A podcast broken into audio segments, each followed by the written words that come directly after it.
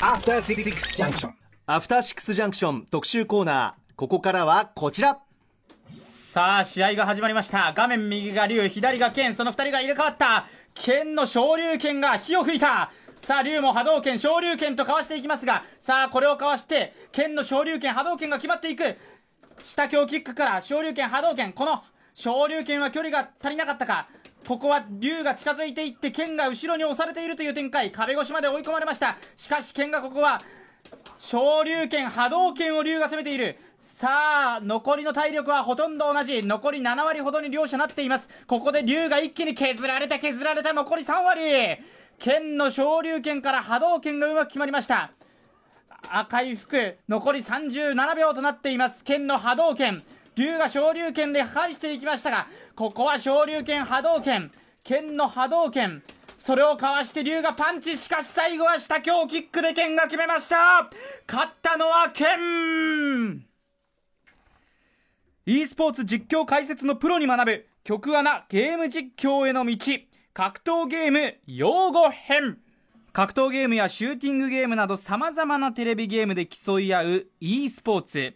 市場規模は1000億円を超えるとも言われ今欧米を中心にプロ化も進みその規模は拡大し続けています、そんな各いう私も e スポーツの実況をただいま訓練している最中。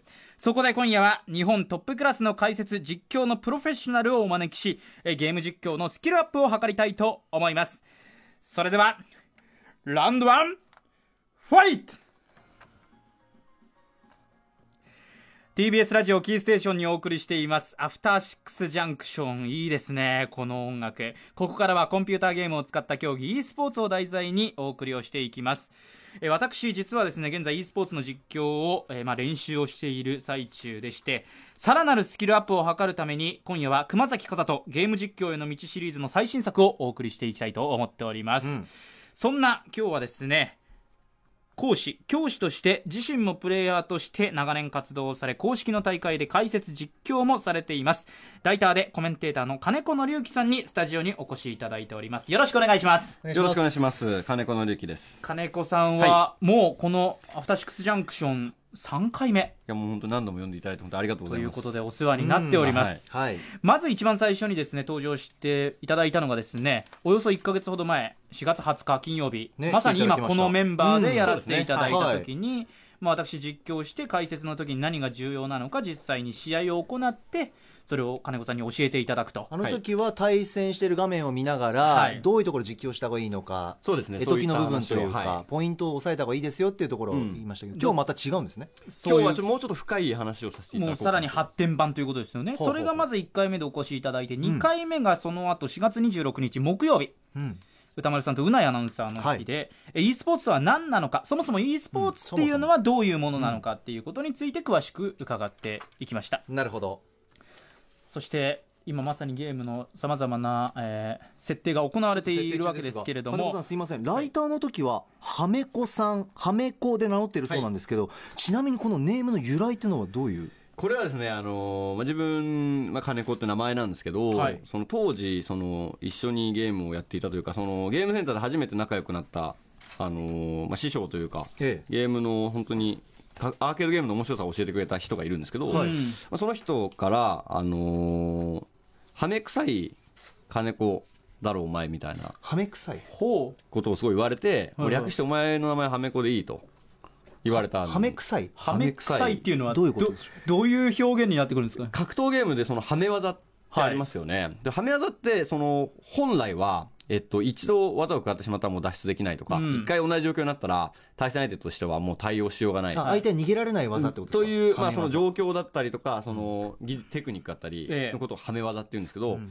えその当時はもうそんなはめ技って言ったらそのゲームでバグですよね、うん。あのー本当あっちゃいけない。起こってはいけない。そうですね。対戦あのその当時はお互い50円入れてゲームやってたので、はいはい。その50円入れる意味がなくなってしまうのでなるほど。そのはめ技っていうのは本当は良くないかった実力んですよね。云々っていうことよりももうもう決まった瞬間それでもうほとんど勝ち目がない状態になってしまうっていうものをまあ最初ははめ技って言ってたんですけど、はいはい。でそれがどんどん転じていって、ええ。まあ、ゲームがどんどん良くなっていったことではめ技自体なくなったんですよ、はい。ただそのはめ一回何かその状況になったら、はい。その一気に倒してしまうみたいなことを、うん。つまり強すぎることをはめ臭いとか、うん。ハメっぽいみたいなことを言うようになってで当時自分はすごいゲームセンターの対戦ですごく勝ってたので、はい。そこから転じてハメ臭い金子だろうこれていう強さが強すぎるがゆえにこのあだ名になったってことですよそう自分は思ってますね。金子の子だけ残ってはめ子そうなんです。ああなるほど。それはそのままあの今も使っているという。じゃあちょっとこれを機にはめ子さんって今日はめこさんとあ呼ばせてもらいました。呼ばせていただいても。大丈夫ですか、ねそのメジャーな曲でこの名前は。いやいやいやいや。いやいやむしろ親近感があって呼ばせていただいていいんですか？という。はめ子さんですよ。はい、でもこれはめ技っていうのもいわゆるまあゲーム用語といえばゲーム用語ですよね、そうですね。そうだと思います、馴染みがない人は知らないと思う。他にもゲームならではの特に今日これからやっていくストリートファイター格闘ゲームならではの用語って、い、ろいろありますよね。かそうです。ねものすごい多くてしかもその分からないと何を言ってるのか全然やっぱり分からないということに、えーなってしまいますよね。これ実況する上ではやっぱりその用語を駆使してそれを分かりやすく噛み砕いてやっていく。大事ですよね。そうですね。やはりその用語自体がその結構複雑なあの格闘ゲームのテクニックとかをええ。すごい端的に示す概念化してるんで、ほうほうほうほうやっぱりそれを知っているか知らないかだとその実況でこう語れる情報量に差が出てくるかなというふうに思います。なるほど。じゃあこれからちょっともっとどんどんどんどん加速してこの e スポーツはい。をに触れるにあたって、うん。はい。私たちもその今回の用語を知ることによって熊崎アナと一緒に、あのよくわかるということですよね。そういうの。あと楽しみやすくなるかな楽しみやすくなる。というふうには思いますね。その用語というのはこういうことが起こってるんだっていうのをはいすぐこう、端的にね。分かるようになって、そうですね。はい。理解も深まるしっていうなるほど。形にはなってくるんでしょうね。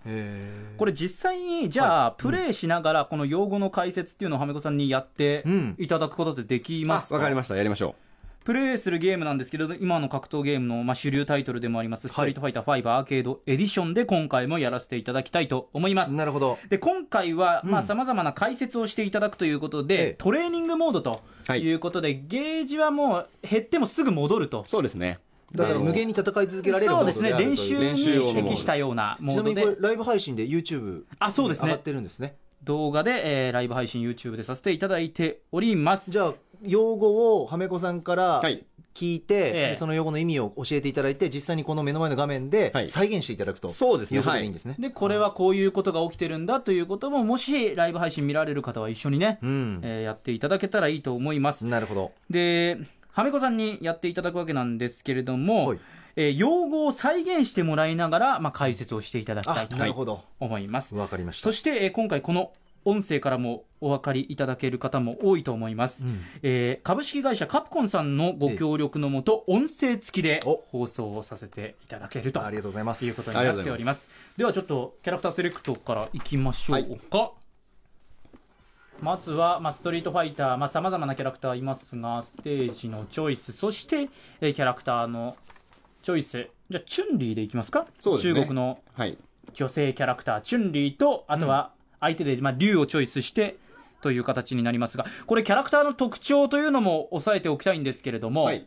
まずチュンリーからどういった、チュンリーは非常に移動速度が速い、うん、歩く速速度が速いキャラクターになっていまして、かつその技のリーチが非常に長いんですよね。リーチが長い遠くからでも届くそうです。その代わりにちょっと攻撃力は低めになってます。うんどういう人にチュンリーというキャラクターをおすすめしたいですか？そうですね、その、やっぱり素早く動いて、自分の好きな間合いで相手をコントロールしながら、だから相手をよく見て戦える人向けのキャラクターになってますうね。はい、自分からその攻撃を押し付けていっても、そんなに攻撃力が高くないので、はいはそのダメージをで負けてしまうってことが起こりやすいキャラクターなので、まあ、その、意外と難しい部分のあるキャラクターですね。ストリートファイターではかなりこう使われるねキャラクターですし昔のシリーズからおなじみのキャラクターですけれども、意外とこう難しさもあるっていうそうですことなんですね。ね。でこれ用語の発表そして内容を解説していただいて画面を見ながらこう説明をしていただきたいんですけれども一方のこれ竜っていうキャラクターはどういうキャラクターになってくるんですか？竜は非常にスタンダードなキャラクターと言っていいでしょう。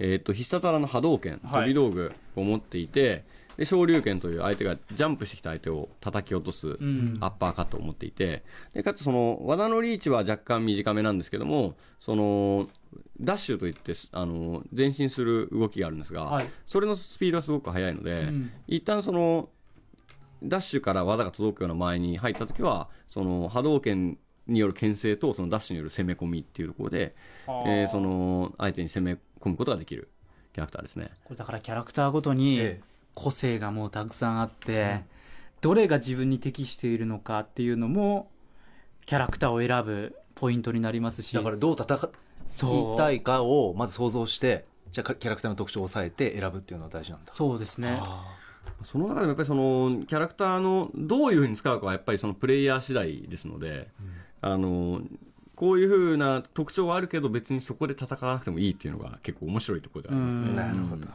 らキャラクター選ぶにも私やってるのはラシードっていうキャラクター使ってるんですけど、はい。ええ純粋にかっこいいからっていう、うん。そういう要素で選ぶ人もいれば本当に性能重視で選ぶ人もいる。勝ちたいという思いで選ぶ人もいる、うん。でもそのあたりはまあゲームでね、はい。楽しめるということですよね。じゃあちょっと行ってみましょうか。はいお願いします、はい。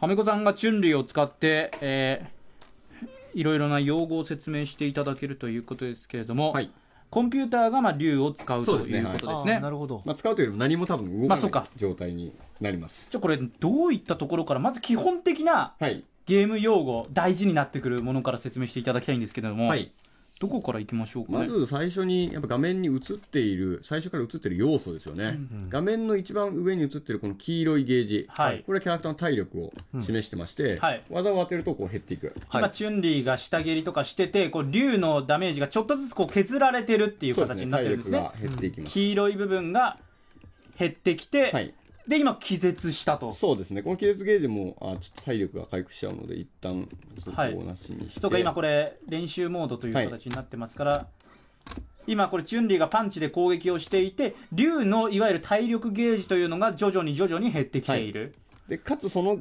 体力ゲージの下にちょっと細いゲージがあると思ありますうんですけどもね。はい。これはスタンゲージといって、え。えーそのこれが満タンになってしまうと気絶してしまいます。さっきのように。一定時間無防備になる、これ体力差このスタンゲージ差っていうのはキャラクターごとにあるんですか、そうです。体力とスタンゲージはキャラクターによってちょっとずつ変わって違ってじゃあ気いて。絶しやすいしにくいそうです。キャラクターによって、まあ、その見た目的にやっぱり華奢な女の子は体力とかスタンゲージが他のキャラクターよりも短い、逆逆にその体の大きいザンギエフとかはその耐久力が高いので体力とかスタンしにくいっていうのがちょっと一つポイントですね、ほうそういうのも踏まえて、まあ、キャラをそれぞれ使っていくと。そうですね、まあ、やはりそそこもポイントにすごいなってきますね、はい。なるほど。それからこれ上の今ゲージ2つ見ましたけれども、はい。下にもあるんですよね。下にもありますね、ええ。下にある。下にあるゲージ。まず一番下にある CA と今点灯している青いゲージ、これを EX ゲージと言いまして、ええはい。えーこれを使うことで普通の必殺技よりも強力な EX 必殺技っていうのが出せるようになります、このゲージを消費する分強い必殺技そうですを出せる、ね。はい例えばチュンリーはこのスピニングバードキックっていう必殺技を持ってるんですけど、はい。これは下に溜めて上とボキックボタンを押すと出る技はい。なんですがえー EX 技っていうのは基本的に蹴りの回転ですね、はい、ボタンをそのコマンドとボタンを2つ同時にすることができるんですけど、EX スピニングバードキックはその場で回転する技なんですけども、はい。無敵時間というのがありまして、ええ。これ格闘ゲームで重要な用語なんではいすが、ちょっとそのあたりも後ほどね、はい。徐々に徐々に説明していっていただきたいと思います。うん無敵ゲージ。無敵技っていうのが繰り出せる、はい。まあ、そのゲージを使うことでその強力な必殺技を繰り出すことができます、うん。ただこれって今は満タンになってるんですけど基本的にはえっ、と最初はその何にもない状態から始まるんですよね、はい。あの青いゲージですか？そうです。うん。なんか3つのブロックに分かれてますねバーが。それがこう対戦していくことに徐々に徐々に溜まって溜まってっていう。技を当てると溜まっていきます、はい。このように。じゃああれ3つブロックあるっていうのは3つ大きな技を繰り出せるってことですか？満タンになったら。そうですね。そこをこれから説明していきたいんですけども、まあ、技を当てていったりガードすることでこの EX ゲージっていうのは溜まっていって、満タンになると、うん。えー先ほどの EX 必殺技はゲージ1つうん。で、えー出すことができたんですけども3個あるときにさらに強力なクリティカルアーツっていうあの技を使うことができます。3つ全部を消費する技ですよ3ね本あるときじゃないと出せないんですけど、まあ、今チンリーであれば来ましたね。出せないです。砲抑戦という技で、はい。今大技だ。今これゲージの3分の1ぐらいですかね。そうですね。一気に減っていきましたね、うーん。まあ、これがだから要するにそれぞれのキャラよって必殺技は違うけれども一番強いのはゲージを3つ減らして、はいクリティカルアーツという技を繰り出すと。そうですね、このゲージが3つ溜まったときは、そのクリティカルアーツというのを使えるので、まあ、レそのこれから説明するコンボだとか、うんそういうところでその1個選択肢が増えてくるわけですよね。これ、いろいろな対戦を見ていくと、はいこのクリティカルアーツをどこで繰り出すのかっていうのが、ものすごくこのストリートファイター5において大きな要素になってますよね。はい、かなり重要ですね。やっぱりその、画面はシンプルなんですけど、ええそのそれぞれのゲージがやっぱり関連していて、えーそのゲージを使えば他のゲージに対して大きな効果を与えられはいるっていうのが一つ見どころなんですよね。例えば、まあ、そのこれももうちょっとしてから説明したいと思うんですけど、まあ、連続技も EX ゲージを使わないよりも、はい使った方がダメージが、まあ、伸びるうん。っていうのが一つありますね。はい。なんかむずいこう、ああ、そういうことなのか。これはゲージを使ってない連続技なんですけど、このはいゲージ減ってないですもんね今はい、説明するんであれば、えーっと、ゲージを使わずに連続技で攻めていった。そうですね、そのゲージを全く使わない時のそはいのダメージと、はい。これが197っていう、今はいここに出てるんですけど、、ダメ、ダメージをダメー出す。数字で出るんですよ。ああそういう設定もできるんだああ。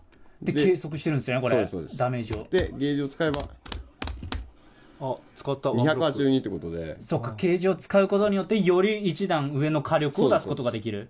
ただそのゲージを使ってしまうと、クリティカルアーツを使える状態にまでそっか。ならないですよね。要するに満タンせっかく満タンなのに一つゲージ使っちゃうとってことですもんね、大技を出せなくというよりもなっちゃう2本半ぐらいの状況で、はい。もしゲージを使ってちょっとダメージを伸ばしてしまった場合、それが正解の時もあるんですけど、そこはむしろゲージを使わないで貯めて、クリティカルアーツが溜まるまで待った方が良かったりとか ねそういうところが、まあ、そのこのゲームのその難しくて、その腕前の出るポイントです。まずは目先でダメージを与えたいからって言って、ケージ一つ使って攻撃をするのか、ここはグッとこらえてはい。全部ケージを貯めて、ものすごい強いクリティカルアーツ最大の必殺技出すか。の方そっちの方がもしかしたら勝ちやすい形になるかもしれないっていうことが結構往々にしちゃってそのあたりの判断を、まあ、この対戦をする中で、えーその切り相手のゲージの状況とかを見ながらなるほど。っちの方が勝ちやすいのかっていうのをはいはい。選び取っリアルタイムに選び取っていくっていうのが実はそのプレイヤーのうまいところが出るんですよね。だからプレイヤーのメンタル面とかもはい、かなり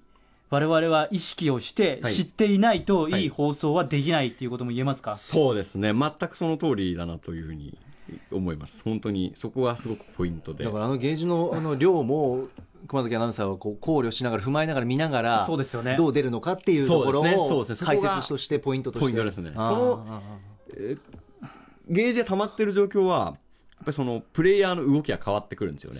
狙う技が変わってくるわけですよ。ってなってくると、その、もし相手も上手い人であれば、当然それに気づいて、ええ。それに対してどう被せるかっていうのが、すぐ画面に反映されてくるというか、ーうんこれさっき金子さんと打ち合わせをしていて、はい。あそうなんだってものすごく勉強になったお話があるんですけれども、ええええ。え誰がやってもええ。竜のパンチはええ。同じパンチ、うん。チュンリーのパンチは同じパンチっていう話をしていてだからこそっていうところなんですよね。そうですね。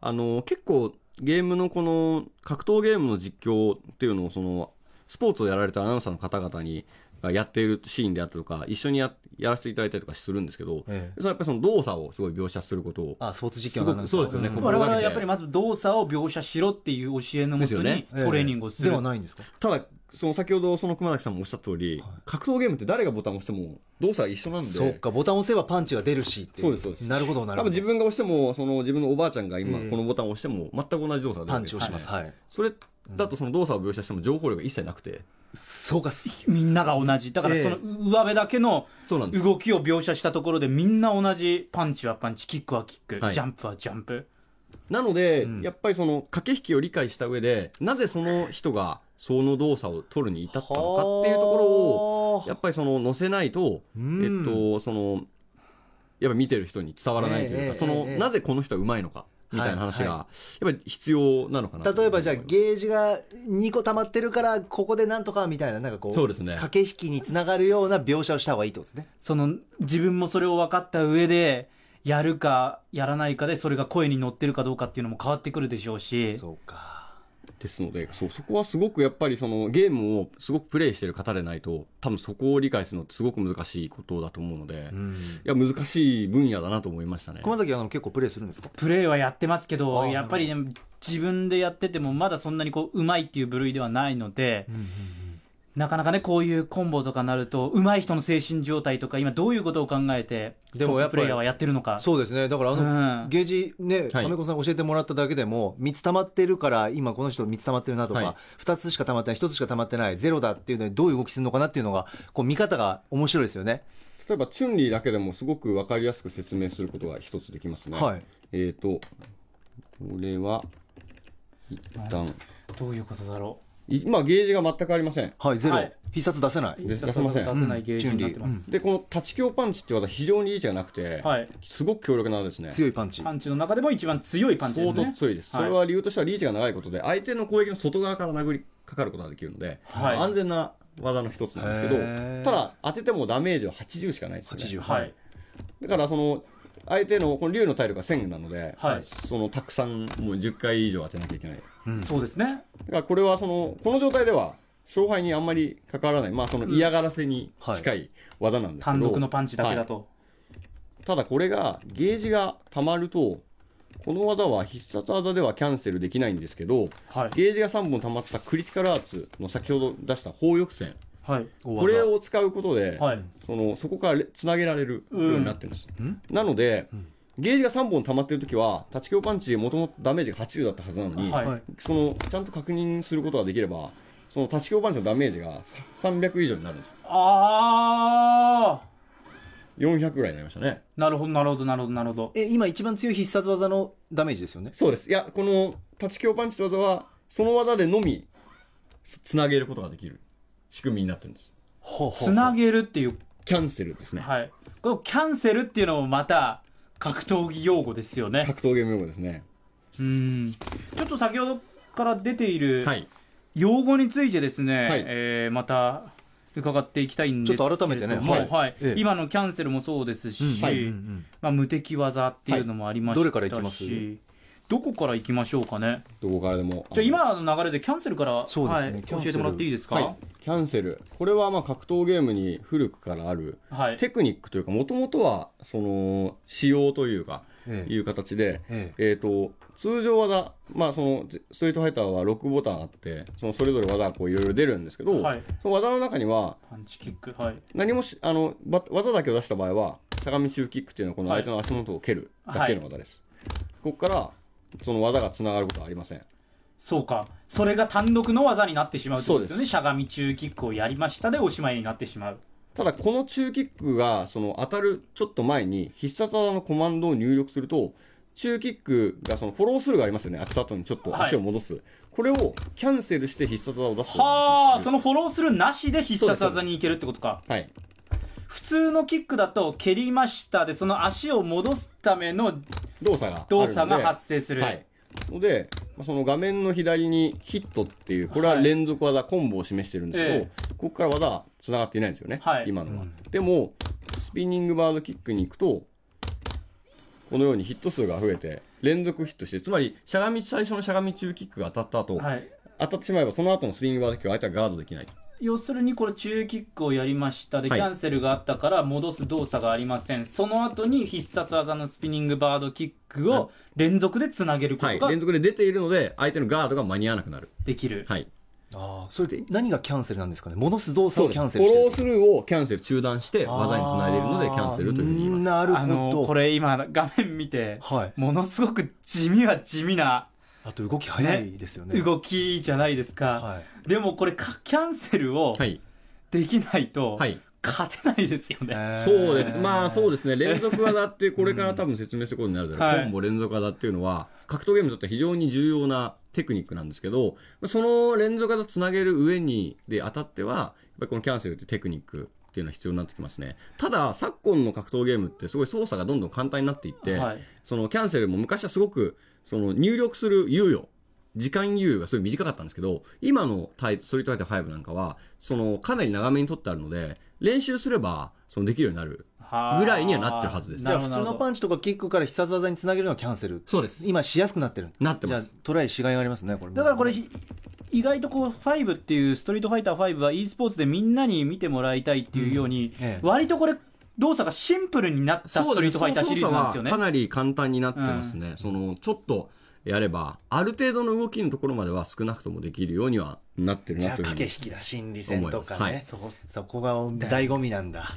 で今キャンセルの流れで、はい。コンボとかっていう話出ましたけれども、コンボはい次ちょっとコンボ教えてください。お願いします。連続技を、まあ、コンボっていう、はい。まあ、英語ではコンボって言って、はい。今ではまあコンボって言っちゃうことが昔、日本では連続技って言ってることが多かったんですけど、うん。うん。まあ、今ではよくコンボとはいいうふうにあの言いますね、まあ、コンボっていうのは、はい。相手にこう技を当てた時に、はい。ちょっと竜がのけぞってますよね。なんか、はい。やられてはい。痛いみたいな、はい今のパンチキックでちょっと後ろに、ははいい倒れるような動で作こののけぞっってる動作中というのは、ええ。っとこのストリートファイター5は後ろに入れれば相手と逆方向に入れるとガードはできるんですけど、はい。そののけぞってる時間中っていうのは無防備になっていて、そののけぞってる最中に次の技が来ているとガードできない。はい。それはつまりがそれは連続ヒットっていうんですけど、はい。コンボになってるんですよね。連続ヒットイコールコンボですか？はい。ああじゃあさっきのキャンセルは？同じです。キャンセキャンセルすることでそののけぞり時間中に技を間に合わせてるわけですね。あ中断して。キャンセルができないと隙もで自分に隙も出てしまうからどんどんどんどん技を繰り出していけないっていう。そうです、うんうんもう単位時間あたりの技の数を増やせるようになるこのキャンセルを使ってで他にキャンセルを使わなくても例えばそのこのチュンリーってキャラクターはしゃがみジャックパンチから立ち中パンチが、はい。その連続ヒットするコンボになるようになってるんですね。あこれもコンボなんだ。これは割と誰でもできる技ですよね。ボタンを連続でこう押していく。しゃがんでパンチをして立ってパンチをするっていう、あーでさらにこの立ち中パンチからしゃがみ中キックが連続ヒットするんです、はい、パンチからのキック、はい。で難しいんですけどこういう連続技がでそこから今必殺技のスピニングバードはいキック、まあ、最初に説明したしゃがみ中キックキャンセルスピニングバードキックを最後に使ってる、これ上手い人って、はい。コンボどんどんつながっていきますよね。そうですね。とはいえこのストリートファイター5っていうのはコンボはかなり簡単です。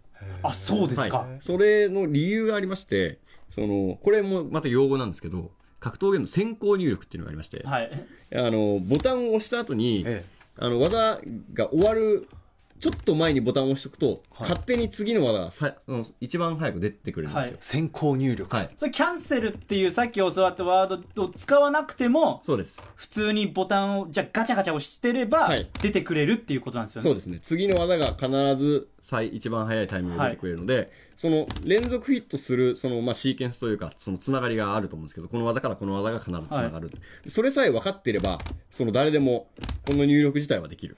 簡単なコンボ連続技はできて、難しいいろんな複合的な技を組み合わせるコンボっていうのも存在するじゃないですか。はい。これってトッププレイヤーの人って、はい。い、ろんなコンボを自分で生み出したりもしてるんですうーかそうですね。ただまあ、このストリートファイター5は結構シンプルなゲームなので、結構やっぱりその、は始まった瞬間に大体のそのコンボっていうのは出揃う出揃ってましたね。じゃあいきなりこう大会中にこんなコンボ世界中の誰も見たことないみたいなはい。技を繰り出すっていうのはなかなかないですか？ただたまにあって、やっぱりその時はすごい驚きがありますね。こんな連続技がああったんだみたいな。ああ誰も知らない連続技をその時のためにトップのプレイヤーそうはですね。やるっていうのは。ただこの連続技もたくさん繋がってると、そのあまり経験がない方にはすごいって思われがちなんですけど、すごいと思いますよねどちらかというと先ほど説明したどのゲージのを使い方をしてどういうふうにその連続技をつなぐかっていうのは、は状況ごとにやっぱり最適なあのコンボ変わってくるんですよ。長ければ長いよほどいいわけではないんですよ。そうか。むしろここはゲージを温存した方が良かったりとかそういうその選択の方が重要になっていてストリートファイター5っていうのはその選択で腕前が見せられるような作りになってるんです。勝負だ。本当に心理戦ですよね。自分で勝負どころはどこなのかっていうのを見極めて、はいここだと思ったらそこでゲージをフルに使う。そうですね。違うと思ったらそこは貯める、とか、でうん。コンボも短めにして次の自分のチャンスを待つとか。そうですね。っていうので、やっぱりちょっと結構そこはかなり、まあそこもふすごく複雑で説明していくとかなり長くなってしまうので、なるほど。じゃあちょっと次は、投げについて教わりたいんですけど。投げ技のはい。説明はしていませんでしたね。投げ技というのは、えっと、チャジャックパンチとジャックキック。はい。これを同時するとあいこの掴むモーションがあるんですけど、この掴むモーションを相手に本当密着状態すごく近い状態で入力すると、このように相手を投げ飛ばすことができます。ストリートファイターにおけるパンチキックの次ぐらいに結構見られるような技ですね。ですかね。でこれポイントなのが、えっとまあ、このストリートファイター5というのはガードがすごいガードしてれば基本的にはい。打撃はこのようにガードできます、後ろにレバーを引くっていうやつですね、でこれでほとんどの技はい。を対処できるんですけど、投げ技だけはガードをすることができない。ガード越しから投げることができる、はい。だからもう敵が強すぎてガード一辺倒になってきたら、はい。投げられてしまう可能性もあるってそうです、まあ、その投げもは本当にそのかこのストリートファイター5の一番重要な駆け引きはをこう成してる一つの要素でしてこの投げ技っていうのは食らう瞬間に相手もその投げのコマンドを入力すると投げ抜け。あはい。これが可能な可能投げ抜になってますけという、はい。お互い同じその投げ弱のしょあ小パンチ小キックを同時押しっていうのを2人がやるってことですよね。そうです、まあ、例えば竜がこのような連携を組み合わあせてきた今としましょう敵のコンピューターの竜がはい。投げたという動作がありました、これを保存することができるんですけど、はい。これしゃがみジャックパンチから投げてくる、はい。でこれに対してガードしてこのようにタイミングよく投げ抜けのボタンを入力するんですけど、操作を。今両者の間にブルーの光みたいなのがパチンって光ったようなはい。感じのこれが throw escape って左に出てるんですけど投げ抜けをしていると。あー。なんで相手が投げようとしてその動作が来た時に自分も投げのボタンを押すと投げを払うことができるという。ですね。投げ抜け。でこれが、はい。あのーそうかこの投げ抜けっていうのがあるので、しかもこれがそれある程度の猶予があります。つまりその投げられてからちょっと遅れてから入力しても投げ抜けになるんですね。たはい。へえですのでさっきみたいな感じで投げと打撃の今え違う方にしよう。これが1今なこっちは投げで背負い投げがはありました。い、でえっ、ともう一個。はい。りその投げから打撃技あ、はい。投げではなく同じルートから打撃技を打ってきたとしましょう。はい。でこの技時あの PD を出しましょう。今打撃技をやってるってことです。ね竜が。これ打撃技をガードするタイミングで今自分は投げ抜けを入力してます。わかりますか？うん。画面の左にはい。その入力が出てるんですけどはい打撃をその中パンチこのボディーブローを打ってきますよね、はい。そこの、はい。タイミングでこちらはその投げ抜けガードをしながらあのジャックパンチジャックキックを同時押しすると、そのガードしながら投げ抜けできるんです。は同じようにこれ両方どっちが来るか分かんない状態に今してます、あはい。パンチが来るのか投げが来るのか。投げが来るのか。両方できが、はい。同じ入力でどっちも対処できてますよね。はい。でこれが一つ、あのー守る側のテクニックになっています。じゃあこれ相手がパンチで来るのかキックで来るのか投げで来るのか分かりませんうんっていう時に、ガードしながらの投げ抜けっていうのを一つマスターしておけば、はい。かなりガードとしては強化されるというか。そうです。これはそのうまいプレーだったら誰でもやってます。普通にガードするより有効とかあのすごく役に立つ。そうですね。普通にガードしてるだけだったら投げには対応できないんですよ、投げには対応できません。必ず投げ投げる。で投げ抜けだけをしててもパンチしたらガードしてなかったら食らっちゃうってことですよね。そうです。こうまあ投げ抜け自体がその投げ抜けを入力したときにガードになってます。えっと、投げの動作が自動的に出ているんですけど、はい。その相手の攻撃をガードするタイミングで投げ抜けを入力するとガードした後にボタンを入力すれば投げ抜け出ないあーディフェンス面ではだからそうか。ガードしてるタイミングでその投げ抜けっていう技を押すと投げが出ずに相そうです。その、まあ、パンチも普通にガードできて相手が投げてきた時にその投げ抜けのコマンドを押してるからそれも対処できる。そうです。ただこれが早すぎたり遅すぎたりするとその投げの動作が出ているので負けたりしてますよね。だからこれタイミング相手の連携に合わせてタイミングに合わせて入力しなきゃいけないです。これはちょっと早すぎると今みたいにパンチで投げ抜けの動作が潰されてます。なんですけど相手のその連携をどういうのを打ってくるかっていうのをはい。ある程度覚えておけば打撃をガードするタイミングでうまく投げ抜けを入力する。なるほど。いやこれね今,、今のでちなみに、ええリスナーの皆さんにもええ。聞いていただきたいんですけど、これ基本的なそうですね。ワードってりいう、はい、あとこれ見る上で e スポーツ見る上ではい。知っておいたら面白いっていうワードあります？そうで。すねやっぱりそのはい。対戦では基本的にはそのストリートファイターって、えっとまあ、最初は離れた間合いなんですけど、ええ。必ずどちらかは絶対近づこうとします。はい、はいその理由はそのガードされてる相手を崩すのが難しいんですよね、なぜなら投げ技っていうのは相手に密着しないとはい。決めることはできないので、ん。その相手に密着した状態というのはすごいチャンスなわけですよね。はい。うんどそれは全キャラクターに言えて、はい。どのキャラクターも投げ技を持っていてええ。打撃技を持っているので、ん。その密着状態に近づいた後に投げ技と打撃技でその相手のガードをその惑わせる、投げ抜けを入力させたりはい。その相手がその投げを潰そうと技を打ってくるところを逆に早めに技を出して潰したりっていう駆け引きが繰り広げられてます、で今のそのテクニックを使うとある程度効率的に打撃からの投げ技っていう連携を対処できるんですね。ただそこに対して当然その攻める側もやれることがありましてうんはい。でここがこの後に一つポイントになってくるんですが、うはい。それ用語としてあるんですか？これはそうです。ストリートファイターで用語では、うん、とちょっとさらに難しい用語なんですけどシミーとか 投げしけ狩りって言われてるものです。いやこれ私もあんまりわからないっていうレベルのはい話なんですけれども、シミはいシミーっていうのは英語の単語で、なんかそのバーでテーブルの下で足でイチャイチャする。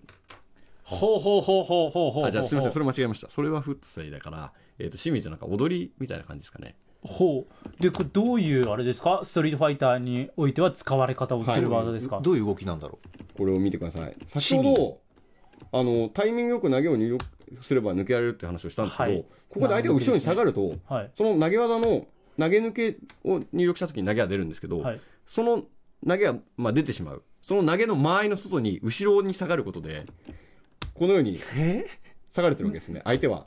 これはつまり他のやつとこう繰り広げてみましょうか。後ろにのけぞってるってことですか？これはあの毎回そうです。後ろにわざと下がってるんです。はあ竜今攻撃してる竜が攻撃した後に後ろにあえて下がる。さ下がってるからそのチュンリーの間合いの外に外れてるから次の攻撃いけるってことなんですか？そうですね。そのこっちはもうその竜の技をガードした時点で、はい。相手がその打撃技と投げ技で攻めてくるっていうふうにはい。考えて、その投げ技の投げ抜けのにコマンドを入力してるわけですね、はい。でそれはそのこの2つのこれには対処できてるんですけど、はい。ただそのもし竜にその攻めるふりをされて後ろに下がられた場合入力した投げが出てしまう。うんうんうん。でそれによってその投げが空振りした時に隙があるのでそこに反撃を受ける。っていう状態になってます、うんうん。そうかそうか。今の竜のその後ろに下がるスウェーの動作っていうのがまさにそういう反撃をできるように下がって今次パンチをしたいいったと。これつまりだ打撃と投げ技とそので2択をかける、まあ、その2択っていうんですけど攻めただけだとさっきみたいに打撃をガードするタイミングで投げ抜けを入力するだけでこのストリートファイター5はかなり簡単に守れるはい。仕組みになってるんですけど、そこにそのもう一つの選択肢として攻めるふりをして後ろに歩いて下がるはい。ことで、相手のそのガードしながら投げ抜けを入力するっていう行動に対して、あのーそれを空振りさせてその反撃を叩き込める。そっか。それが3組になってるんですよ。だからはあ。わかりました。相手は投げるコマンド打ってんだろうなっていうのを見越してそれを空振りさせるために距離を取るってことですか、はい。で相手の隙を作って。そうです。でそっか。で投げる動作の空振りの時に攻めるんだ。これでその投げの動作に正剣付けは決まってるんですよね。あ。これがストリートファイター5の実はすごく基本的な駆け引きになっていて投げる投げるか打撃でその相手の打撃を潰すか。相手投げようとしてるなーって投げるコマンドを押してるんだろうっていう時にパッと離れるんですねちょっと。そうです。すると そのそれパンチドーンって。投げがその投げ抜けを入力したつもりの相手の投げ抜けがかっこいいですよね。空振り投げの空振り。うん。それが好きになるのでその時にこにさらに技を差し込む。それをシミーですか？それがシミっていうシミシミテクニックもしくはあれ？シミーだけでしたっ投げしけ狩りとか。け投げしけ狩り、投げがしけしける。投げがしけった投げのしけったモーションが出てるところをさらに刈り取るっていうので 投げしあーけ狩りとか言われてます。なるほこれね本当に用語多くて僕もちょっといろいろ調べてきたんですけど狩りなんだあれ。置き攻めっていう言葉もありますよね、はい置き攻め。簡単にちょっと説明を。どういうモーションできますか？えーっとですね置き攻め、置き攻めというのは、えーっと先ほど、まあ、いくつかあの技をこう当てたんですけど基本的にまあ地上でこうのけぞってはい。痛いっていうモーションをしてるんですけど、はい。特定の技ははい。相手がこのこのようにダウンする。はい。転ぶものがあります。はい。でこれ転ぶとその起き上がるまでは無防備な無防備というか、起き上がった瞬間に動けるようになるんですけど、はい。その起き上がるまでにこそのダウンさせた側は自由に動けるので、ええ。そこに対してその起き上がった瞬間を狙っていろんな行動をすることができます。はい。でそれで例えば、まあ、あの受け身っていうシステムもあって、はい。そのと技を食らった後に受け身を取って素早く起き上がることができるんですがああ今竜が今倒れてすぐ起き上がりましたね。そうですね。これが受け身とはいいうもの、まさに柔道の受け身ですよね、はい。へまあ、この受け身に対して技をその、まあ、攻めをやるのも置き攻めと言われてます、まあ、起き上がる瞬間を攻める。そうかそれが置き攻め。置き攻めうん、まあこれシンプルですね。シンプル、うん。はい。うんそうかこれもだから置き攻めをやることによってはい。相手に隙を見せないっていうプレーにつながっていくのはそういう感じなんですか、まあ、あと先ほどそのやったその、まあ、そう3すくみがあるんだよという話をしたと思うんですけど、ん。置き攻めでその3すくみをするのはあの仕掛けるのはすごくやりやすいわけですよね。はあ。相手がその動けない状態で動けるようになった瞬間にその3すくみを仕掛けるので、はい。このダウンさせて投げる。もしくはダウンさせて技を重ねる。なるほどなるほどでダウンさせて投げると見せかけて下がる。はあ。この3つが取れるようになる。はあいろんな展開あるんだ。どの行動を取るかっていうのも心理戦か、そうですね、まあ、そこも駆け引きで、はい。やっぱりそのどの技を当てるのが一番勝ちやすいかとか、むしろ相手が一番食らいたくない技はこれだからじゃあこれをやろうとか、はい。そういう駆け引きになってますね、他にもいろいろワードありますけど。暴れと暴れって何ですか？はい。暴れはちょっとマニアックというかすごく概念的には難しいええええええ。話になってしまうんですが、うん。えっとこれは多分その有利不利っていうもう一つの概念をはい。説明する必あ要がまずは有利不利。ありますかね、はい。有利不利とは？これさらに難しい話になっていくかもしれません。この有利になるはい。技というのがあります、え。相手にこう、まあ、技をガードさせたりすると、はいそのどっちかが先に動き出せるえわけですね。それはそのガードした時に相手にはガード硬直。えはい。自分にはその技のフォロースルーがあるので、そのすどっちがその隙が先に終わるかっていうのが、まあ、そのそれぞれ技ごとに決まってます。えガード工場でガードししてる状態ってことですか？そうですね、ガード、技を相手の技をガードすると一定時間動けなくなります。それはあの技を食らってのけぞった時と同じで、はその何か技をこうヒットしたりガードしたりすると、そのやられた側のキャラクターっていうのは一定時間、そのちょっと固まる。うん。まあ、のけぞったり、ガードのモーションしたまま。はい。うん。んですけど、例えばこのチュンリーの持ってるタッチシューパンチ、はい。これをガードさせた時って、はい。チュンリーの方が先に動き出しているんです。ん？はいはいはいこれ、フレームっていう話なんですけど、はい、ちょっとね、いろいろとここ、この深い時間になってきてから、あまたの用語が繰り出されるという。難しそうだなと思いながら。ちょっと今日多分この全部を消化するの厳しいのかなっていう感じなので、またちょっと次回、はいまた来ていただけるんですよね 阿部子さんね。ちょっともうねこのままじゃ次回来ていいただく前提でもう話を進そめる。れまでいくと。かなり難しいなと思います。いやー、他にもなんだろうな、まあ、めくりとか詐欺重ねとかいろいろありますし、めくりは結構よく言うワードなので簡単に、ちょっともあのーうあんまりお時間なくなってきたので、ちょっと、はい、簡単に、簡単にごめんなさい。あんまり説明したかったんですが、ええ。ストリートファイター5にはその移動動作としてジャンプはい。あります、はい。上方向に入れると、まあ、空中にこう飛び上がって、ん。でこの間にボタンを押すと技を繰り出すことができますね、ジャンプ攻撃。ジャンプキック、うん。でこのストリートファイター5ってレバーを、まあ、ガードあの相手と逆方向にええ。入力すると相手の技をガードできるっていう仕組みなわけですよね、はいですので、んえっ、と、こっちもこれでやった方がいいかな。えー、と、これでちょっと一旦やりましょう。これジャンプから、はい。あ、すみません、間違えました。えー、と、こっちか。ジャンプからキックを出してます。はいこれ後ろに入れるとガードできますよね。はい。ただ、この背中の皮をめくられるような形で飛び込まれるとガード逆になるんですよ。そういうことか、ジャンプしながらキックを今、リュウっていうキャラクターがしてるんですけど、はい。相手の正面でキックしちゃうと、このチュンリーにガードをされてしまう。はいただ、相手を超えるようにキックをすることによって、ダメージを与えることができる。そのガードが逆になってるんですよね。そっかそっか。位置が入れ替わってるので、はい。前と後ろが逆になるので、なるほど、なるほど、な前にいなきゃいけない。そうか、後ろにレバーを引いてるつもりでも、こう、ジャンプして超えられたことによって前に引いてることになっちゃうそうなんです、そうね。なんです。うんで、これが、その、今の竜のジャンプキックで、相手のこの背中の皮をこうめくってるような、ああー。の見た目なので、もうそれこそ本当に20年以上前に、背中の皮めくり、キックだっっていうところからそれが展示でめくりっていうテクニックなるほど。いやいろいろちょっと。めちゃくちゃ面白いんですけどそうですね。時間がもうそろそろそうですね。来てしまちょっとったということで。ちょっとまた来ていただきたいんです。が、ええ最後にはめこさんお知らせなどございますか、あお知らせ。あの格闘ゲームじゃないんですけど、はい。あの本日、ええ。あのリーグオブレジェンドの、はいはいあのー来週クラッシュモードというそのそれぞれのプレイヤーが5人のチームを組んで、はい。はい。えーこの大会を戦えるはい。モードが追加されるんですけども、えその実装に伴う企画であのアクションスターのケイン小杉さんと同じチームはい。チームパーフェクトボディというチームも結成しましてはい。でそれでその練習風景や実際の大会風景を、まあ、来週1週間にわたってその放送していくということになりましてあのぜひちょっと今までない試みというか。いやーいろいろ展開があ e りますね。スポーツもね本当いろんなとところに展開してきますね。ねえもっともっと知りたくなりました今日。はい。はい。ということで本日いろいろゲーム用語を教えていただいて、ありがとうございました。はめありがとうございまこさんでした。ありがとうございました。ありがとうございました。以上 e スポーツ実況解説のプロに学ぶ曲穴ゲーム実況への道格闘ゲーム用語編でございました。来週月曜日のこの時間は高野万所さんによるファンコット最新事情をお送りします、After Six Junction.